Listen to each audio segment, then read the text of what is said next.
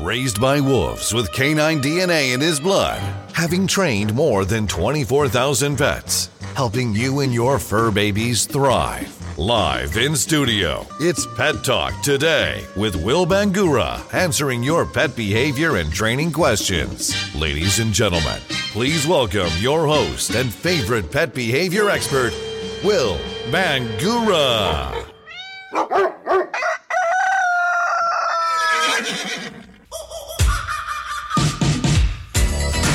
Good Saturday morning, pet lovers. I'm Will Bangura, and you're listening to Pet Talk today here on Facebook Live. We're here each and every Saturday morning from 9 to 10 a.m. That's Pacific time and also Mountain time. That's 12 p.m. to 1 p.m. Eastern Time. We're so glad that you're here. Do us a favor, hit that like button, show us some love, hit that heart button. Uh, the more that you hit that like button, the more that you hit the heart button, uh, the more people can benefit from what we have to offer. Uh, this is a labor of love for me. Um, I don't get paid to do this, but I'm here to help you deal with all of your dog and cat behavior problems. Maybe you've got a problem with your dog pulling on the leash. Maybe you've got a puppy that is having accidents in the house or you know how puppies they like to bite do that puppy mouthing type of thing and maybe they're jumping maybe they're barking driving you crazy then again, maybe you've got a more serious problem. Maybe you've got a dog that has some serious separation anxiety. Maybe you've got a dog that has aggression, maybe fears, maybe phobias. Doesn't matter what kind of problem you have, that's what I'm here to do. I'm here to help you deal with all of your dog, cat, and other pet behavior issues. If you have a question, if you have a problem, if you would like me to help you with your training and behavior issues, do me a favor, go ahead and post your questions in the comments section. And also let us know where you're watching from and what kind of pets that you have. Well, you're probably, if you're a longtime watcher, if you're a regular viewer of Pet Talk today, you'll notice that Jordan's not here today. We've got a new face for Pet Talk today. It's taken about two and a half, almost three years uh, to get uh, my wife, the real boss, The real boss. the real boss, Hannah Bangura, on Hello. Pet Talk today. And here you are. Thanks for having me. Well, thanks for being here and, and kind of pitching in that uh, Jordan is out. Now, we didn't get a chance to really train you to kind of look through the comments and the questions and help me out. I don't know if you're actually seeing into that. Okay, so maybe you'll be able to help me. Um, now, you're a, you're a relatively new pet parent. I am. I am. You got to go to the microphone so we can hear you. Okay, I am. Yeah. Um, what? I mean, you you never liked dogs. Hated them. You hated them. Why? Why did you hate dogs? I wouldn't say I hated them. I didn't think I liked dogs. No. No. And what's happened? Ah, I'm a mess. You're a mess. I love my little, my two little puppies. Oh, so you've been you've been bitten I've by the dog. converted. You've been bitten by the dog bug, by the pet bug. You've been, been. converted. I cannot believe I waited this long. Yeah. Okay. Well, cool. Um, one of the things that um, I want to talk about a little bit today too is we've got trick or treat coming. We've got Halloween, and a lot of people have problems with their pets um, on Halloween because the door's knocking, the bell is ringing, the dogs are going crazy. Maybe they've got a lot of anxiety. So, um, what I might do also is talk a little bit about how to desensitize your dogs to door knocking and the doorbells ringing. Um, and and one of the ways you can do that is being very proactive. You can have a helper ring the doorbell or start knocking, and as they're doing that, you want to have the highest value food reward you can for your dog. Maybe you know cooked chicken, something yummy, uh, cooked filet mignon, and when the knocking starts and have your helper knock really light start feeding feed feed feed feed feed constantly and continuously the whole time that the knocking is happening. And then when your helper stops knocking stop feeding. And then repeat that. Do that for about five seconds. Knock knock knock knock knock. Five seconds of feed feed feed feed feed feed feed. Stop knocking. Stop feeding. Now you're going to do that for about five minutes maybe 10 minutes. That's a really long session. Five to 10 minutes of doing that back and forth, knocking, feeding at the same time the knocking happens, knocking stops, feeding stops. Then you can do the same thing with the doorbell. Now, if you find when your helper is ringing the doorbell and you're feeding that your dog does not want to take the food, that your dog is going to continue to bark, bark, bark, that means that your dog is over threshold, which means the sound of that bell is too loud. See, with the knocking, we can knock quiet and little by little we can increase the sound of the knocking. With the doorbell, we can't. So you might have to get online, get to YouTube, and get some recorded doorbell sounds and play that over some really good speakers or really good sound system, but you're going to have to play it at the lowest volume. You press play as the sound of the doorbell happens. You feed, feed, feed, feed, feed, feed, feed. As soon as the sound of the doorbell stops, you stop feeding. It's the same thing as, as the knocking. Again, very low volume. And you're going to press the play of the doorbell ding dong, ding dong, ding dong. It's going to go for about five seconds. And during the time that you hear that sound, you're going to feed, feed, feed, feed, feed. As soon as it stops, as soon as the sound stops, stop feeding.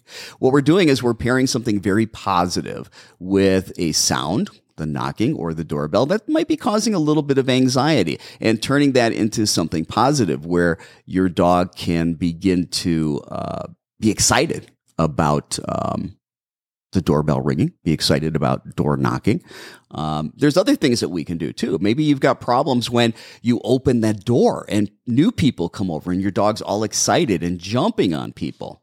We can begin to use door knocking or the doorbell as the cue for your dog to go to its dog bed and lay down too. So there's a lot of things that we can begin to do. You can have a helper ring the doorbell and you guide your dog to its dog bed, ask it to lay down and reward your dog. And do that over and over and over and over. It's ding dong, go to your bed, dog gets to its bed, you feed the dog.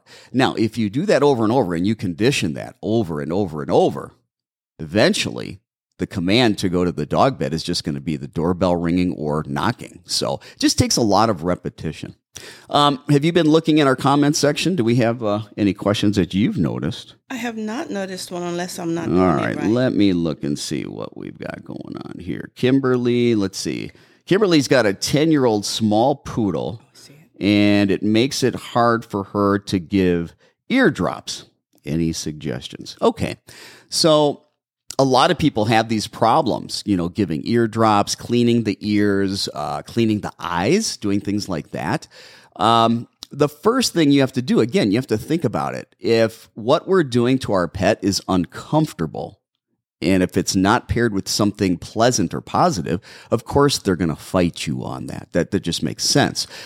We tend to want to go in and dive completely into this when we need to be just creeping up to it and break that down into little baby steps. So the first thing you might have to do with those drops is just show the drops to your dog and give a high value food reward like a piece of chicken.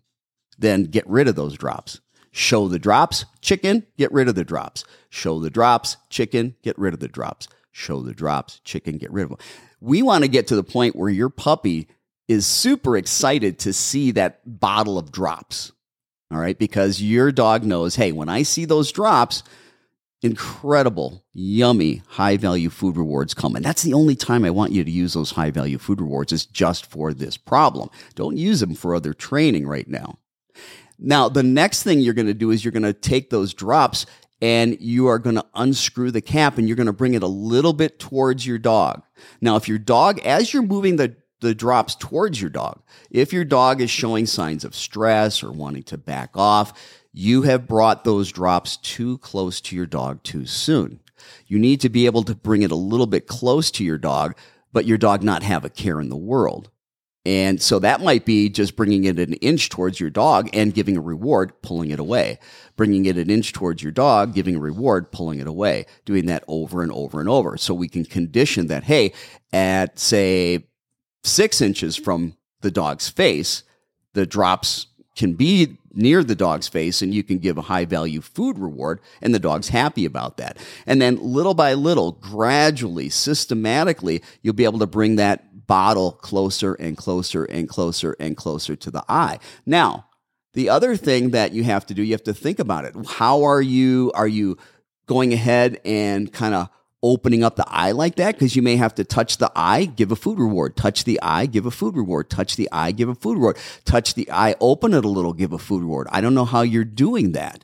You know, holding the head back and giving a food reward, holding the dropper up above the eye with the head back and giving a food reward. You haven't even dropped a drop of this yet into the dog's eye. You see, these are all what we call successive approximations. So if you were to take a movie frame by frame by frame from the time you pick up those eye drops, come all the way over to your dog, get your dog's head the way it needs to be to put those drops in its eyes, you need to be desensitizing every frame, every step, little by little. This might take a few weeks to be able to get your dog comfortable with that. Okay. And you're going to need to practice a bunch. So, one of the things that I recommend that you do is that you get some saline. Okay. Because you're going to be doing a lot. We can't be putting medicated drops in your eyes all the time to get them used to it. But you can do that on a regular basis several times a day. When you get to that point, when you have built up to that point and um, and your dog is ready to accept that. But you've got to break this down into little bitty, bitty, tiny baby steps. And when you do that, um, they'll get used to it. Anytime your dog says, ah, I'm not liking this, you just went too far too soon. You need to back up a little bit and pair that with food rewards, make it non threatening to the dog, um, and get the dog used to it little by little. It's kind of like dipping your toe in the pool and then putting your ankle in the pool and then your calf and then your knee and and you know little by little getting into the water. So that is um, hopefully that helps you. I want you to go ahead give that a try. See if um, see if that helps you. And if it does please contact contact us. Let us know how that worked for you. Let's see. We've got uh, alyssa wanted to thank you. It looked like she tried one of your advice and it worked. What did alyssa say she said her puppy Jack has been so great with his reward when he barks his predator warning, the basics, and the new command no bark. He immediately looks and will look back at the smell of a threat and comes right away knowing he's getting his treat. Oh, Thank you. That is awesome. Hey, everybody, hit that like button for her and her dog. Give her some love. Show her some love. Hit that heart button. Hit that like button. Um, we love to hear those stories. Um, and it looks like Rebecca would like to know how to stop a cane corso from jumping on us when we go outside. Okay, so I'm thinking you say when you go outside. So maybe this is you're going outside. The question I would have when you go outside, I'm assuming your dog is outside and then the dog jumps on you. Now, how long has your dog been out there? Has your dog been separated from you because they're very social for a long time and they're overly excited. Okay. Sometimes we have dogs that are crazy excitable in the house, and our solution to that problem is to put them outside and then they're crazy outside. Now, I don't know if that's a situation, but there's a couple things you have to understand. Your dog loves to jump on you, it's being reinforced. Okay. They want your attention.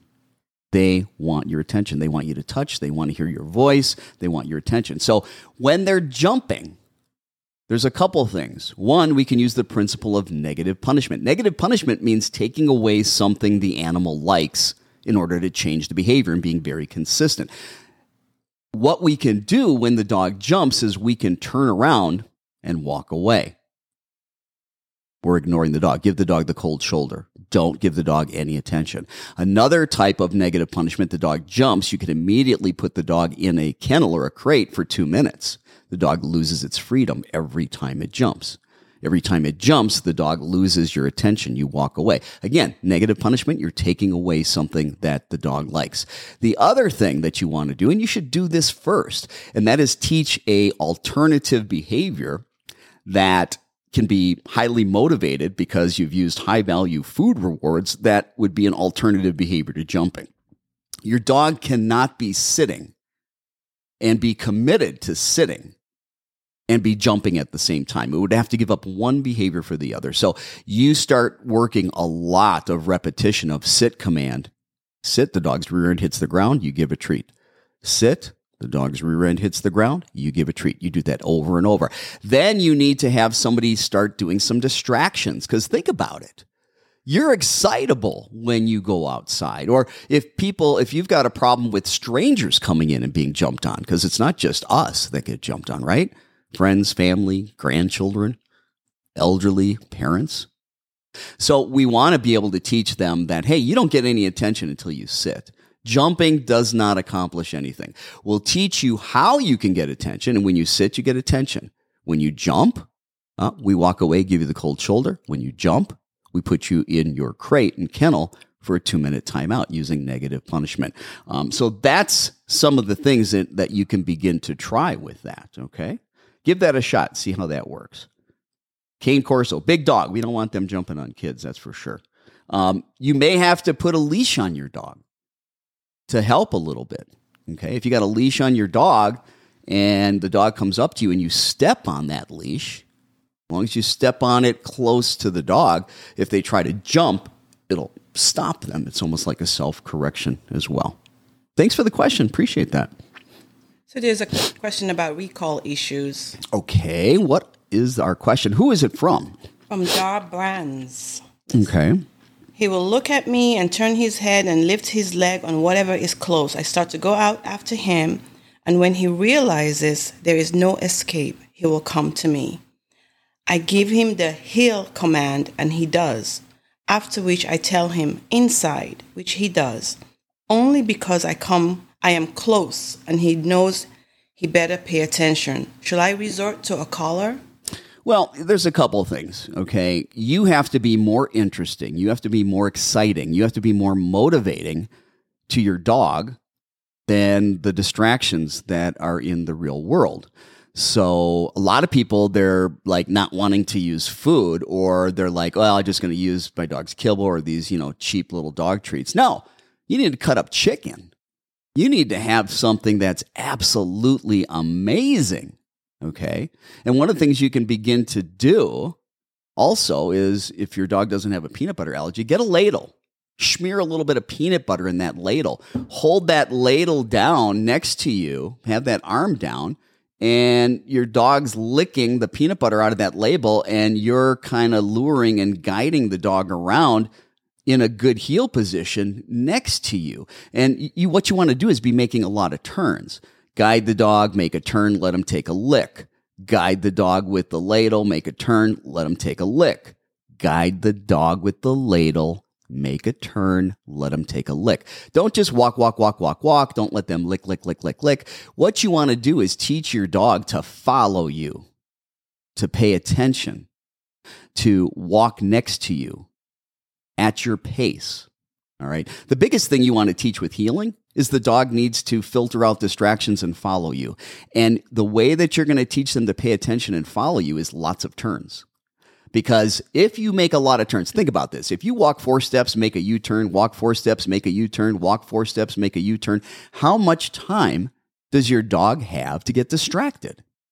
You keep interrupting its focus making a U turn, which then turns the dog back into you. Hey, anytime your dogs get in front of you, make a U turn. It puts the dog behind you, and then they're going to want to catch up. What you need to do is when your dog's eyes get to the middle of your leg, you make a 180 degree U turn away from your dog. You need about 15 feet of sidewalk to practice this and several weeks. Forget about going for a walk. When your dog can heel with you for two steps, and then three steps and four and five and six, that becomes a walk. That becomes a walk. Okay. Um, as far as lifting, lifting goes, you know, when I bring the dog out, I take them to a potty place, let them sniff, let them go ahead and attempt to empty their bladder. All right. Um, I'll let them lift and empty their bladder twice. What I don't let them do is mark especially if it's on inorganic material. You know, I watch these people, they let their dogs walk by a car and the dog lifts its leg and pees on the person's wheel. Come on. That's their property. I wouldn't be happy. Okay. Peeing on the garbage cans as they walk by. You know, it's one thing if it's a bush or it's a tree, something organic. I'm okay with that. But I'm going to interrupt a dog that is going to be marking all over the place. I'm just going to keep them moving, keep them walking. Listen, if my feet are moving, their feet are moving. And if their feet are moving, they can't be lifting it to go ahead and um, mark. So keep your feet moving. Keep your feet moving. All right. What else? Do we have any other questions? Yes, Suzanne wants to know about grieving. Suzanne wants to know about grieving. What's going on? What do you think about dogs and grieving? Is adding back, think in a mate's a good idea. I think that's what she's doing. Yeah, adding a mate back into it.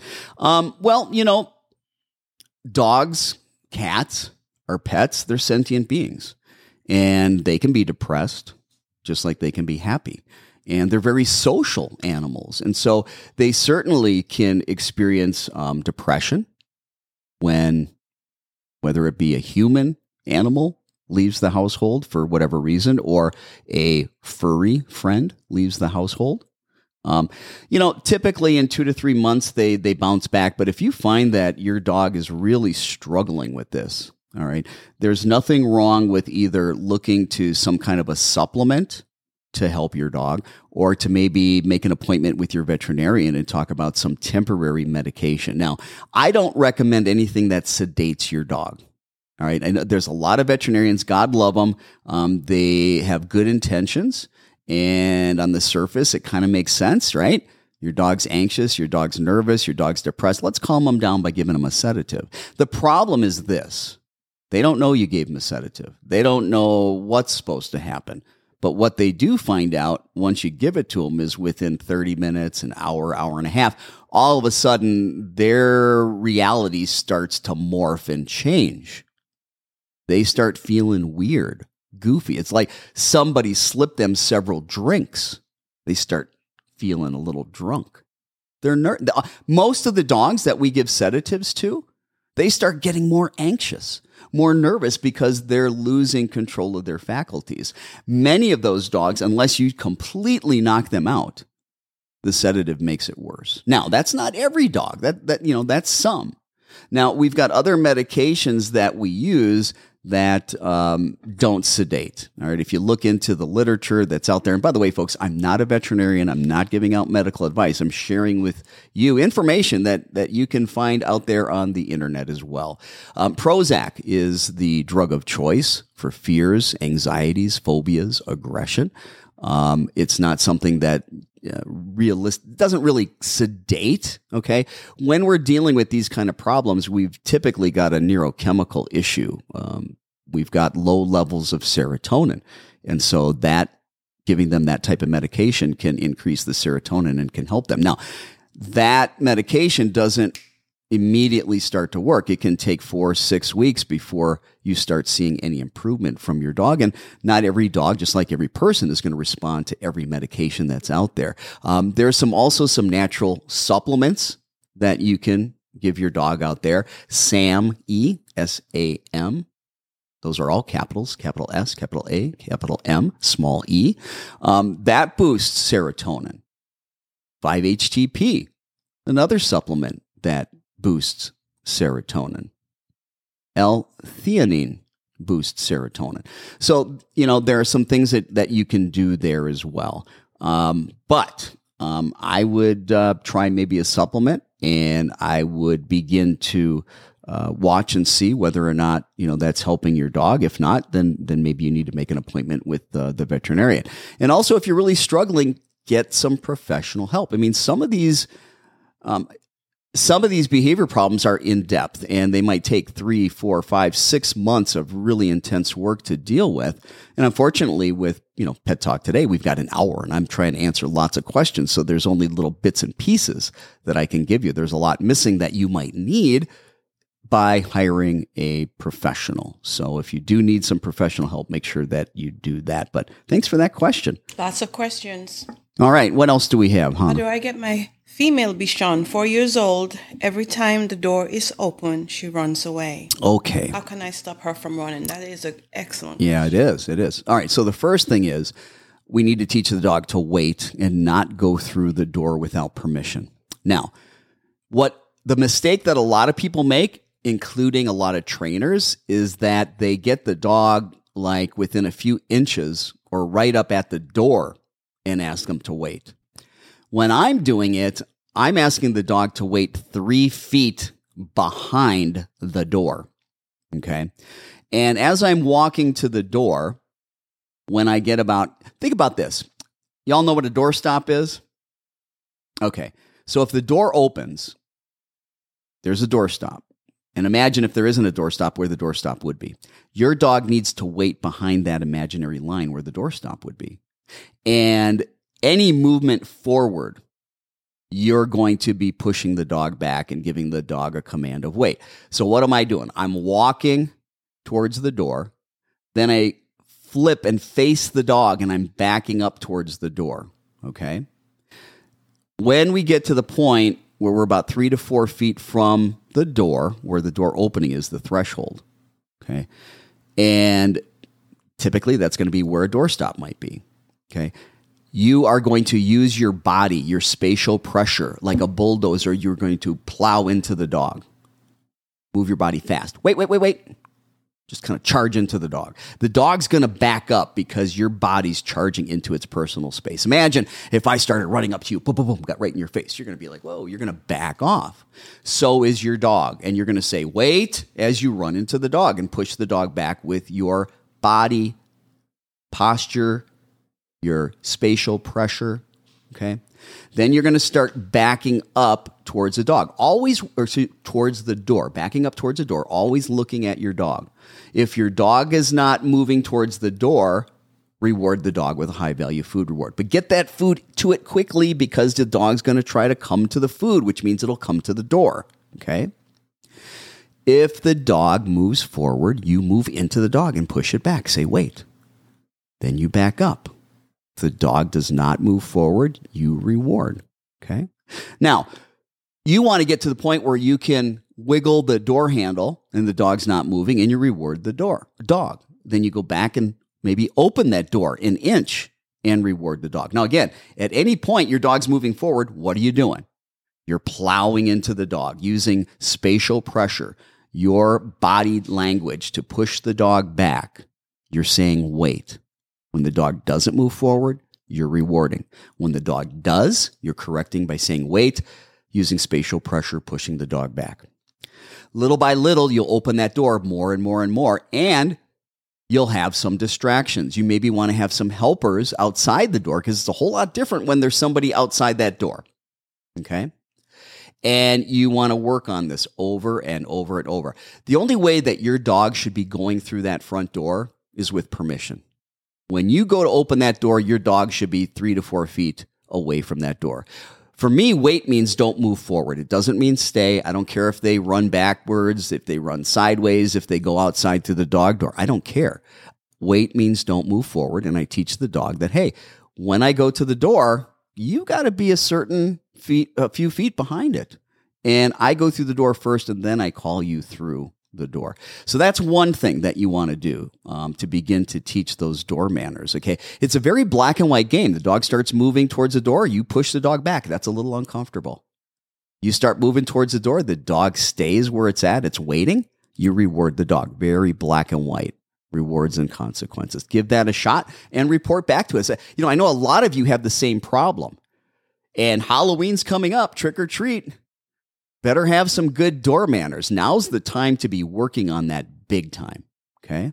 Teaching your dog to go to a bed or a place when the doorbell rings or the door knocks, or you can ask for it so that you can open the door. Again, teaching an alternative incompatible behavior. Your dog can't be laying down on its dog bed and be committed to that and be running out the door, dashing out the door at the same time.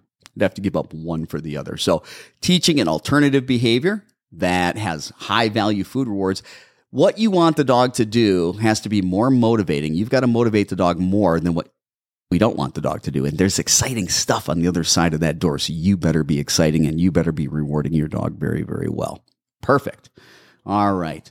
I'm Will Bangura, and you are watching Pet Talk today here on Facebook Live. I'm here each and every Saturday morning from 9 to 10 a.m. That's Pacific time and Mountain time. That's 12 p.m., 1 p.m. Eastern time. Um, do me a favor, hit that like button and hit the share button so that more people can benefit from this training. Not everybody can afford private in home training, so I'm here to help you deal with all of your dog, cat, pet behavior, and training issues. Do me a favor if you've got a question, if you would like some help with your dog or your cat or your pet's behavior and training, put the question in the comments section. Let us know where you're watching and what kind of pets you are. Hit that like button. We appreciate you.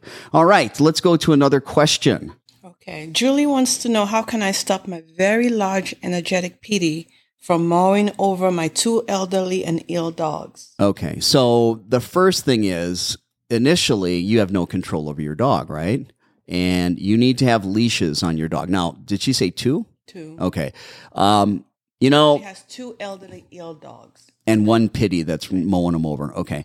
So the first thing you need to do, okay, is you need to start. Well, I would separate the dogs a little bit. And if you have them out, I would have the pity on leash until you've done the work and done the training to teach the pity to leave the other dogs alone. Okay. One of the things you can do, having that dog on leash, you can let your dog begin to go towards your older dogs and before your dog gets all the way to them, maybe when they get about a foot away, call the dog to you. Run backwards as you call the dog. Whatever you're done. Maybe your dog's name is Bobo. Bobo, come. You start running backwards. Now make sure you've got high value food rewards. And as you run backwards, keep running backwards until your dog gets right in front of you, then reward the dog. Okay. Then walk towards the older dog. Now remember, your pity's on leash. You walk towards the older dog. When it gets to about a foot from that dog, you're going to start running backwards. Dog's on leash, leashes in your hand. You're saying, come, come, come, come. As soon as your dog starts running towards you, you keep running backwards, keep running backwards until the dog's in front of you, and then you reward the dog. You're going to do that over and over. Basically, what you're teaching the dog is that when it gets real close to the other dogs, to come to you and that good things happen. All right you want to be able to help your older dogs by being able to successfully call your pity away from them. Well, you're going to have to practice that. And right now, you don't have off leash control. What happens if your dog says, ah, screw you, I'm not coming? What are you going to do? You lose. Always be in a position to win. When you give a cue or command, always make sure that you're in a position to make it happen. That's what the leash is for. It's to help you make it happen until you no longer have to give physical help. And that might be three months of doing recalls 10 times a day. I don't know. You can only work as fast as, as your dog. Okay. The other thing I would work on is teaching your dog to go to an elevated dog cot. We call that place or a dog bed teach them to go there, reward them. They start to come off, correct them, put them back on. Again, you can use that spatial pressure that we did at the door for wait. We can use that leash to guide the dog back on the dog cot, the elevated dog cot or dog bed. We call that place when they get there. We reward that over and over. We want to do a little distraction training. As the dog starts to creep off the bed or the place, use that spatial pressure, say place or bed, help the dog with the leash back on the bed. If you do distraction, and you should be, or your dog's never going to stay, when you do distraction work and your dog takes the bait, put the dog back on command. Do not reward. Now give that distraction again. If your dog doesn't take the bait, reward the dog. We're teaching a very black and white game. Okay. But the number one thing, you need to have a leash on that pity right now okay? And you need to advocate on behalf of your older dogs. Um, your pity's probably got a lot of energy and just wants to play, play, play. And um, I don't want you to think that this is something that um, is going to happen without you putting in a lot of time. All right, because your pity is probably pretty relentless wanting to play with them. So it's just going to take some time. And if you find that um, your pity just keeps wanting to go back and go back and harass the other dogs, it's okay for you to put the dog up in a crate for a while and give yourself a break because it's really difficult to have to uh, deal with a dog 24 7 and always be on your toes. You need a break too. And I don't want you to feel bad about that because until you've got this trained in your dog, again, you've got to do what you need to do to keep your other dogs happy and safe. So give that a shot, okay? Excellent question. What else do we have, my dear? So Yvonne wants to know how do I deal with two young Goldens that get too excited when people come home or visit, including myself? They jump, Yeah. they jump and bite. Okay. I'm guessing the biting is play biting. Okay. Um, that's typically what it is. I call that mouthing instead of biting. I reserve the word biting for an aggressive act and um, mouthing or puppy biting. I call that mouthing. Um, well, here's the thing when you walk in the door, because your dog probably jumps on you, all right, you need to be turning around and walking away from the dog. I talked about that earlier. Okay. You cannot engage with the dog. And when you walk in the door, you need to be quiet. Don't say a thing. Don't look at the dog. Don't touch the dog. Don't go, oh, what a good dog. Because you get all excited, right? We've missed our puppies. We get home, oh, what a good dog. Oh, and they start jumping, right? We get them jacked up. So the first thing we need to do if we have a dog like that is we need to make sure that when we come home, it is super calm, super quiet. You freeze like a tree. If your dog jumps, turn around, walk away slowly.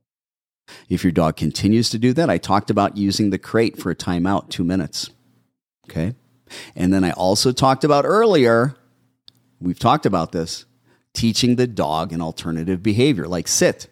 So that when you walk in, you can say sit, and the dog's sitting politely, and you can greet the dog. Never give your dogs attention at all if they're jumping up. Turn around, walk away. Okay?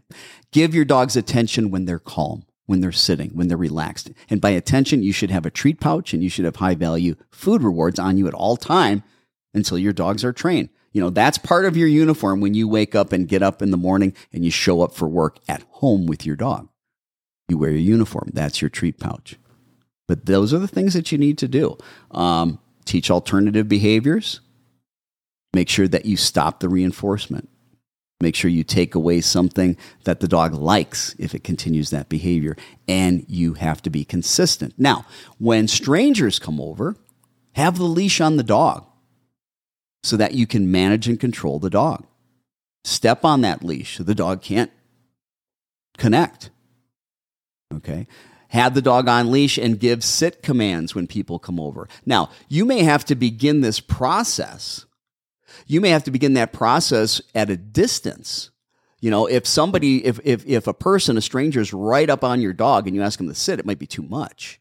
You may have to have your dog um, all the way on the other side of the room from the front door and maybe um, a family member, a friend opens that front door, the stranger comes in, you've got your dog on leash on the other side of the room. The dog sees the person at the door, but it's not as exciting because there's some distance. All right. And you're working the dog on obedience. You're keeping the dog focused. You have to be more interesting than your guests. And tell your guests to be boring. Tell them to stop getting your dog in trouble. That when they get excited, you've got to correct the dog. They don't want to get your dog in trouble. So you need to educate the uh, guests too, as far as what you want them to do. Another great question, but we've had one similar to that. Um, what else do we have? Um, Barbara.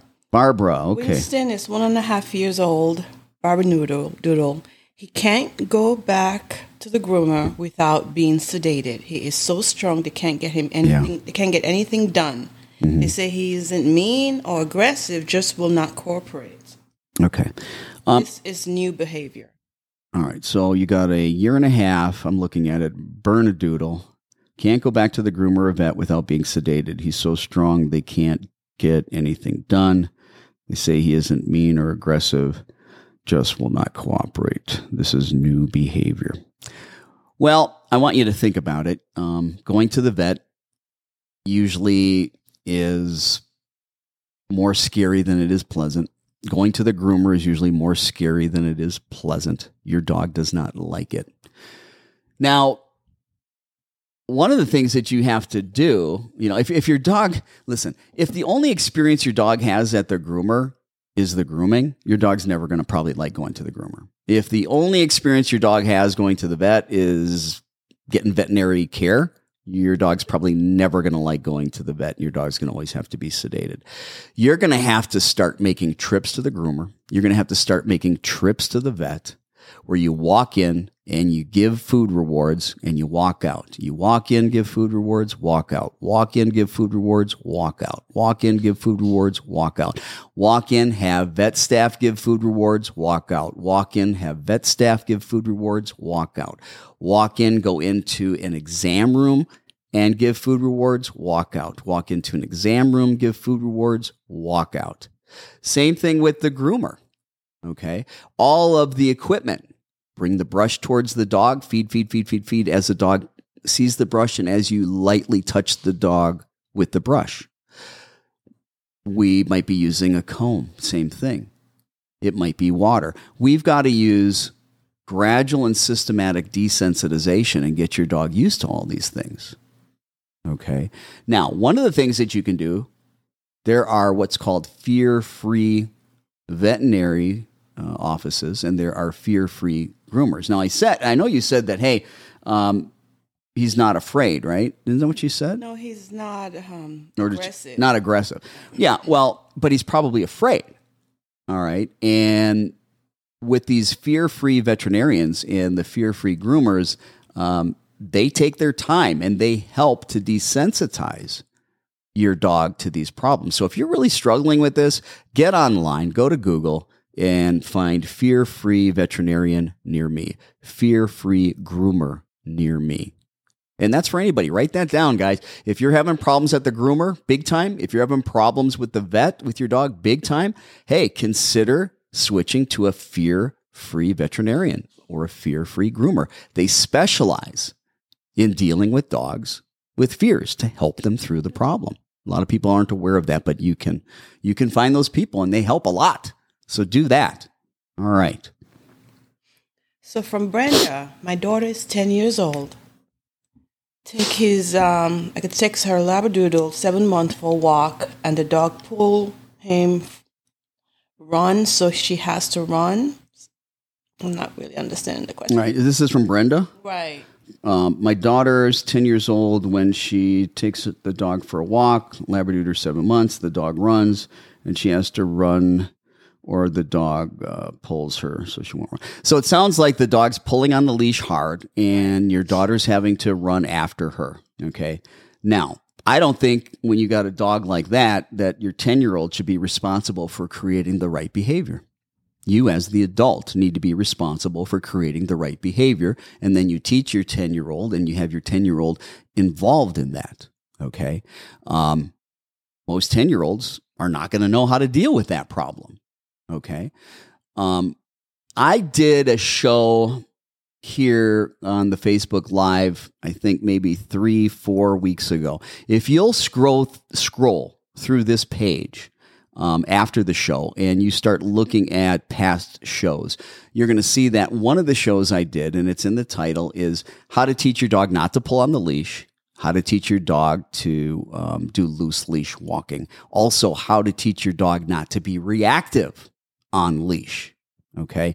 Um, there's lots of steps involved in that, but it's going to require actually teaching your dog how to walk on a leash, how to filter out distractions, how to pay attention, how to follow you, how to stay in position. So scroll down after the show. Eh, it's about maybe two, three. I don't. I don't think it's four weeks ago. So it's within the last few weeks. So if you look at the last few shows, you will find it in anybody else that's having a problem with a dog pulling on the leash, a dog that's reactive on leash. Look for the Pet Talk Today show on loose leash walking and also um, how to stop reactivity. Okay. This is a good one. Okay. Two year old dog only eats table food. The previous owner said he ate both, but I bought over $100 worth of dog food and he will not eat it.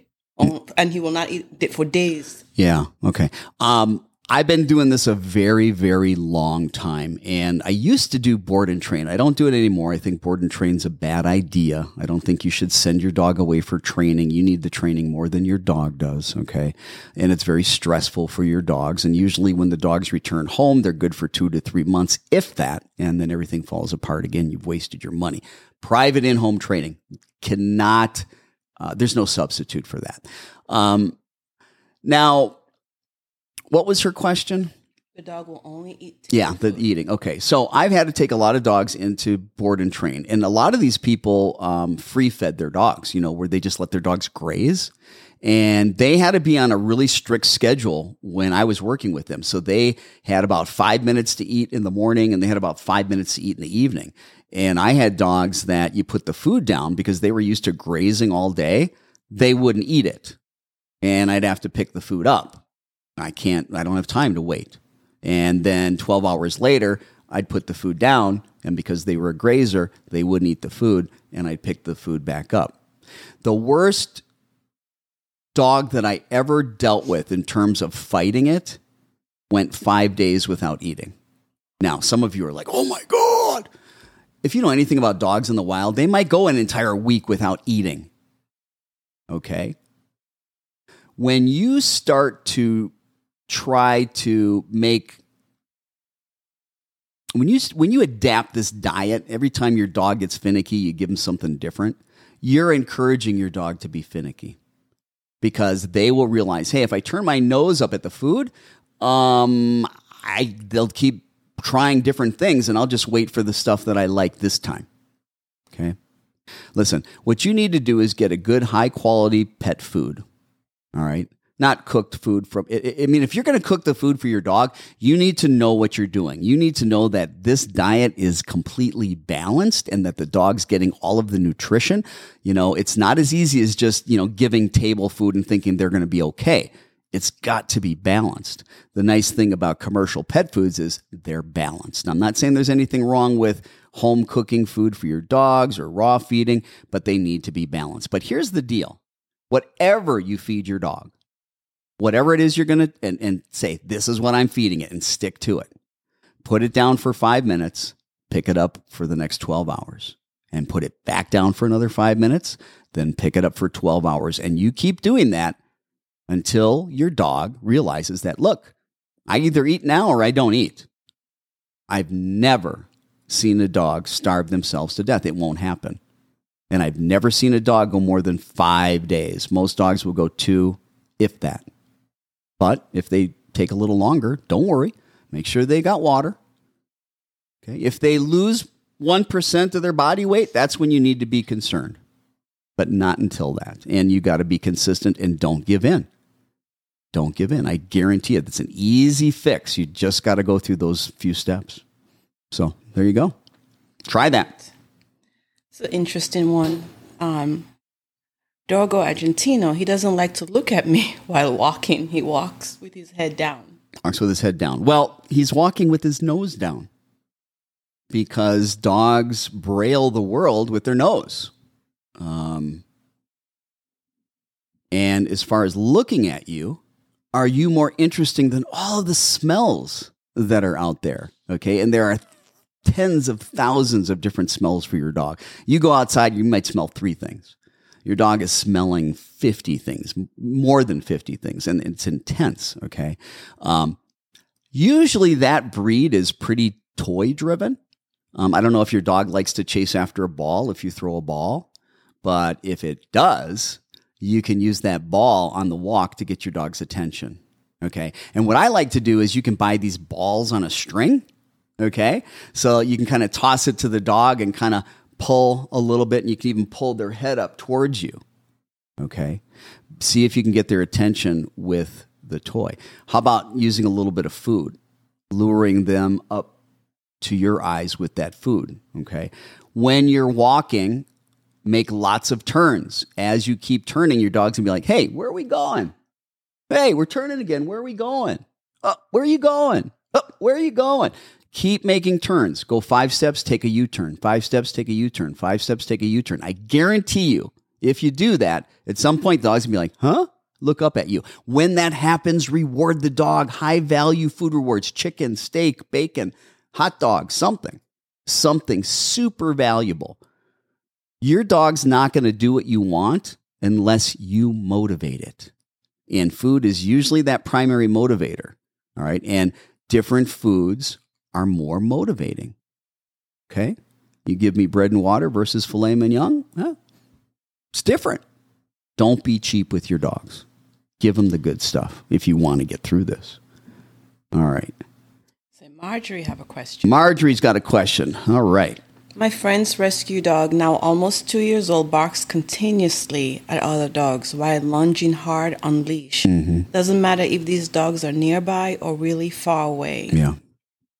Yeah. So respond to any command. Yeah. Um, so this is a dog that's highly reactive. You're saying it doesn't matter how close or how far they are. Um, the dog is, you know, reacts no matter what. Um, the dog's way over threshold. Okay. And if you cannot present these triggers to the dog at far enough of a distance where the dog knows that the trigger's there, but is calm and relaxed and doesn't have a care in the world, if that can't happen, if that can't happen, hear me again. If the trigger you're trying to get your dog used to, you cannot get it far enough away from the dog for the dog not to be reactive, this is not going to get better without using medication with behavior modification because it's too intense for your dog. We can't expose your dog to it at all because what you're telling me is even if that trigger is so far away, it's like a little speck. You know how when you're in an airplane, you look down everybody looks like a little ant? So if we're out there outside and that trigger for your dog is just this little tiny thing, and we really can't get it far enough away, we can't work with that. We have to use medication to be able to take the edge off of that so that we can actually have a distance that the trigger can be from the dog where the dog knows it's there, but is calm, relaxed, and doesn't have a care in the world. And then we got to go through counter conditioning and desensitization exercises. Okay. And that's where you're going to pair something incredibly positive and make incredibly positive associations with the thing that your dog finds scary or the thing that your dog is reactive to. So, for example, if your dog was cool, calm, and collected with another dog 200 feet away, maybe, I don't know, 500 feet away, 1,000 feet away. The way that the counter conditioning and desensitization would work is that strange dog would come into view of your dog. As soon as your dog sees it, you'd feed, feed, feed, feed, feed constantly and continuously for about three to five seconds. Then that strange dog or that trigger goes out of sight. As soon as it's out of sight, you stop feeding. And then you repeat that. Trigger comes back into the dog's sight as soon as the dog sees it. Feed, feed, feed, feed, feed, constantly and continuously. Super high value food rewards. Then the trigger goes out of sight. You stop feeding. What we're doing is we're creating an association. And that association is the trigger brings about great things. Great things. And we present that to the dog at a distance where the dog's emotional state is calm relaxed, and they don't have a care in the world. So that they can see the trigger, have a good emotional response. We're pairing something very positive with it. After we've done that, and we need to do this three to five times a week, counter conditioning and desensitization sessions run 5, 10, 15 minutes is a long session, but we need to do this three to five times a week minimum if we're going to have success. And it can take up to three months of work to really make some progress because little by little by little, as your dog gets comfortable, that trigger gets closer and closer and closer. If at any point that trigger is getting closer and your dog starts getting nervous, starts having a care, a concern, you've gone too close too soon. You need to back off, rebuild the positive association at a distance that is um, very relaxing for your dog and little by little rebuild that up. Now, not every dog is going to be able to be face to face with a trigger, whether it's a person they got issues with or whether it's a dog. Um, 20% of dogs are just completely not social. Not every dog. I mean, I'm not a social butterfly. I'm very picky who I want to be around. And You are. I am. That's right. You're one of the people I want to be around. So the real boss. Um, but you've got to you've got to do, put in the work and you've got to do the counter conditioning and desensitization. But let's say you're trying that and you're saying, ah, I don't want to do medication, which you shouldn't say that because rather than a last resort, in many cases, it should be the first resort, okay? Um, because you may not get a dog better without it. And if you understand the science and the research behind it, um, there is some strong evidence why we need to be increasing serotonin with these dogs that are fearful, anxious, phobic, aggressive, reactive. Okay. Um, but if you can't keep the dog below threshold, even at far, far distances, yeah, you're going to have to get some medication. So you're going to have to make an appointment with your veterinarian, make an appointment with a veterinary behaviorist, make sure that you're working with a really good skilled trainer or behavior consultant that can also help you through this process as well. Great, great question. A lot of these are similar, but um, that's okay because people tune in, they come in and out at different times. Um, thanks for being with us. I'm Will Bangura. You're watching Pet Talk today here on Facebook Live. Do me a favor, hit that like button, hit that share button so that more people can benefit from what we're presenting, and that is solutions to these dog and puppy behavior and training issues. Um, okay. What? Let's get to some more questions. We've got about five minutes. Maybe we can fit in another question or two. So Deanna wants to know how do I get my Yorkie from eating up the wee wee pad? The Yorkie's eating the wee wee pad. Okay. Well, the first thing I want to say to you is shame on you for using wee wee pads. Okay. I'm sorry. I don't like wee wee pads. I think they teach the dog that it's okay to go to the bathroom in the house. And obviously, if your dog is chewing up the wee wee pad when it goes wee wee, it's not on the pad. It's on your floor or wherever that pad was. Okay. Um, one of the things that uh, you need to ask yourself is do you see the dog eating up the wee wee pad or is this happening when you're not there? Okay. Because if it's happening when you're not around, good luck trying to fix the problem until your dog decides, hey, I don't want to do this anymore. Because if there's not a consequence when your dog's engaging in a behavior you don't want, that behavior is self rewarding to your dog. Your dog likes it. It's fun. Your dog's going to continue to do the behavior. The number one rule when we have a dog that is engaging in unwanted behaviors, especially destructive behaviors, when we can't see the dog or the puppy and can't have that dog or puppy in our eyesight, we need to crate or confine that dog or puppy where they can't be destructive, where they don't have things in the crate to rip up and chew up. And here's the bottom line if you're going to be doing crate training, then you might as well train the dog properly, potty training to go ahead and stop using the house as a toilet and start going outside. If you really want to potty train your dog, if you really want to potty train your puppy, do a Google search for the Pet Talk Today podcast. Go to Google Podcasts, go to Apple Podcasts, go to Spotify, any of the hosting platforms for podcasts Look up Pet Talk today. Go to season one, episode 16. Again, season one, episode 16, Pet Talk today. That's 45 minutes of the most in depth, detailed information on how to potty train the most difficult dog in the world. I guarantee if any of you have problems with marking, potty training, and you need to get that under control, if you'll go to the Pet Talk Today podcast, if you'll go to season one, if you go to episode 16, if you listen to those 45 minutes, if you follow those guidelines from A to Z, you can't help but have success. But it's going to take some work. It's all spelled out for you. If you go ahead and you do it, you're going to have success. I challenge all of you that have potty training issues to go to season one, episode 16. Follow those guidelines. Do that for 30 days and then check back with us. Let us know how that worked. I guarantee if you're following the guidelines, your dog's potty trained. Absolutely. Well, we are just about out of time. Yes, we are. Thank you so much, my dear, the love of my life, Miss Hannah Bangura, um, for being here and helping me uh, to tell me what these questions are and as a result to help all of you guys. Hey we've had a wonderful show. I appreciate everybody that has submitted your questions. We're going to be back here next saturday and that's going to be from 9 to 10 a.m pacific time. That's also mountain time.